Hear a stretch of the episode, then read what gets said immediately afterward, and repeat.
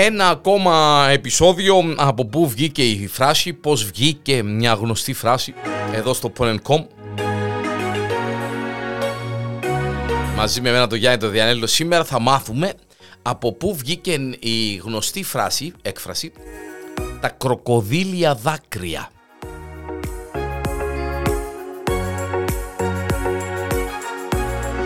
Ο κροκόδιλος ε, όταν θέλει να ξεγελάσει το θύμα του κρύβεται πίσω από κάποιον βράχον ή κάποιον δέντρο, έτσι πιστεύετε ε, και έτσι ναι, ε, ε, έχει διαφανεί και αρχίζει να βγάζει κάτι παράξενους ήχους που μοιάζουν καταπληκτικά με κλάμαν μωρού παιδιού. Είναι απίστευτον αυτός ο ήχος που βγάλει ο κροκόδιλος.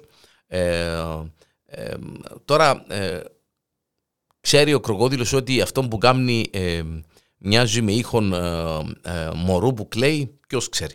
Συγχρόνως, ίσως από την προσπάθεια που βάζει για να κλάψει, τρέχουν από τα μάτια του άφθονα και χοντά, ε, χοντρά δάκρυα. Έτσι αυτοί που τον ακούν νομίζουν ότι πρόκειται για κάποιον παιδάκι που χάθηκε και τρέχουν να το βοηθήσουν και ο κροκόδιλος, αντιλαμβάνεστε, επιτίθεται τότε ξαφνικά και κάνει τη δουλειά του. Αυτή ήταν η δουλειά του.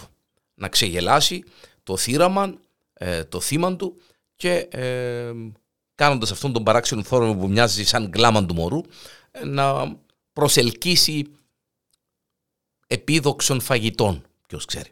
Στην αρχαία Ελλάδα ο κροκόδιλος ήταν άγνωστος.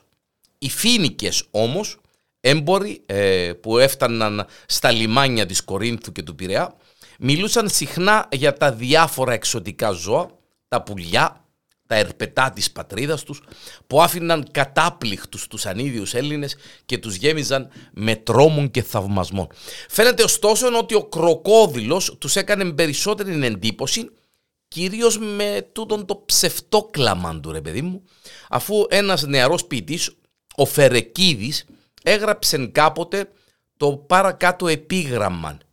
Εάν η γη ήθελε να συλλάβει εκ των δακρύων της γυναικός, εκάς τυραννής τον θα εγέννα κροκόδιλον.